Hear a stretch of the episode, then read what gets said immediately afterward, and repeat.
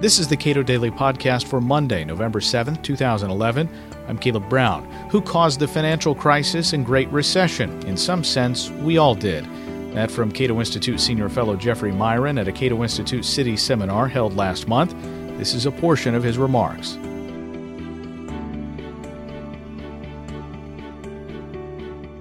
Now, of course, a basically healthy economy can deal with a little bit of excess optimism for a short period, just as any individual who got a little bit carried away by a recent pay raise, a recent promotion, you know, a recent windfall from a relative who passed away. If you go out and splurge on a one flat screen TV, okay, that doesn't change everything.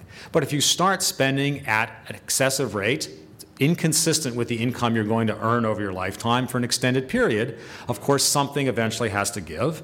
Okay? And that's what happened to the US economy in my evaluation. At some point in roughly 2006 or so, people began to realize that the situation was not sustainable worries about entitlement growth, worries that housing prices just didn't make any sense whatsoever, okay, uh, started to kick in. So all of a sudden, consumers realized, you know what, we need to start spending less, we need to start saving more, we can't afford what we've been hoping we were going to be able to afford.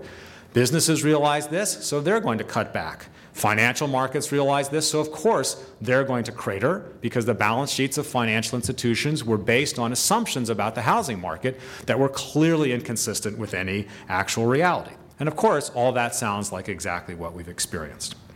So, what's going to happen to that economy? Well, consumption is going to decline because consumers are retrenching. They are quite sensibly, intelligently deciding geez, it's time to deleverage. That is, spend less, save more, borrow less. Okay? Firms are going to cut back. They're not going to want to invest nearly as much or hire as much because they don't expect to be able to sell nearly as much for a, a significant period of time. Likewise, banks don't want to lend, not necessarily because they're worried about risk, not because of anything to do with the crisis, simply they don't think the economy is going to be growing and businesses are not there banging on their doors to be able to get funds for new projects. People don't think there are a lot of new good projects out there to be done. And the housing sector, of course, is going to retrench hugely because it was enormous enormously overbuilt, the only sensible thing to do when you have that much overbuilding is to stop building for some extended period of time until you get back to some reasonable balance. Now, if that's the right view, what exactly can policy do okay, to make things better? Well, Keynesian stimulus spending isn't going to work because the problem wasn't that there was a shortfall of aggregate demand. Keynesian stimulus spending on projects that were really good, sensible things that the government should have been doing independent of the recession, well, of course, those are fine. Those are always fine, but there's very few of them. Okay? Keynesian stimulus spending that's just trying to spend money as fast as possible to pump up the economy is just wasteful. It's going to make things worse. What can monetary policy do? Well, it perhaps can be useful by providing liquidity. In the midst of the crisis, lowering interest rates and lending freely was at least a defensible thing for the monetary authority to do because, one, everybody expected it to do that, and so if it had stopped behaving that way right in the midst of a crisis, perhaps things would have been more chaotic. But it can't fundamentally change the reality that the economy as a whole borrowed like crazy, didn't invest with all that borrowing, it had a big party, okay, and so now all those resources are gone. Nothing you can do with monetary fiscal policy is going to change that.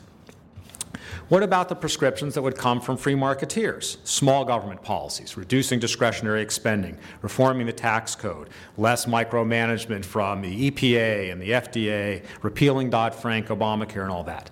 Well, all of that, in my judgment, is imminently desirable, but it's far less obvious that it's going to make a huge difference, at least for some period of time. Why is the, even if we did all the right things, is that probably not going to make a huge difference in the near future? Because it's not addressing the one fundamental thing that is crucially, okay, slowing, in my judgment, slowing down the economy, and that's entitlements and Medicare in particular. Okay? Medicare is large, okay, as Scott Rasmussen indicated, so is national defense or Social Security. But in contrast to those two things, Medicare is growing, projected to grow, at a rate much faster than any economy will ever grow.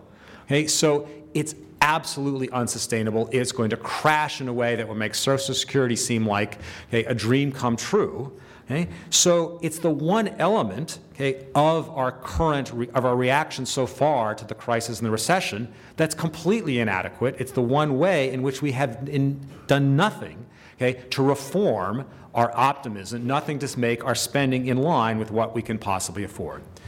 Of course, politicians don't want to touch Medicare. Okay? Ron Paul talks about it a little bit. Okay, he's probably not going to get elected. Okay, Paul Ryan talks about it a lot, but he's not running for president. Politicians who want to get elected don't feel they can take on Medicare, and that that's the one thing that we need to do. So, to sum it up, okay, my bottom line is, okay, basically, this might be as good as it gets. Why is that? Okay, I don't think the liberal view of the crisis is right. Okay. Um, but so I'm, I'm in no way, shape, or form endorsing that. I think the conservative, the libertarian view of the crisis has many important elements of truth, but if we do all the libertarian things but don't reform Medicare, we're not really solving the fundamental problem. Okay? A fully honest assessment of the recession and the crisis and all that suggests that we all played a role, we all went along with getting promises of benefits from the government that were unsustainable. Okay? And until we do that, until we recognize that we can't afford that, Medicare in particular, we're going to have an economy that's going to be a mess and that's going to grow slowly. Okay? Now, I know that's not very optimistic. Scott Rasmussen's bottom line wasn't very optimistic, but I'm afraid I have to share that. Okay? Um, if there's anything anybody can do to change the attitudes about Medicare, that's a huge part of what we need to do going forward. So let me end it on that note. I hope I'm wrong, but I'm afraid that I'm right. Thank you.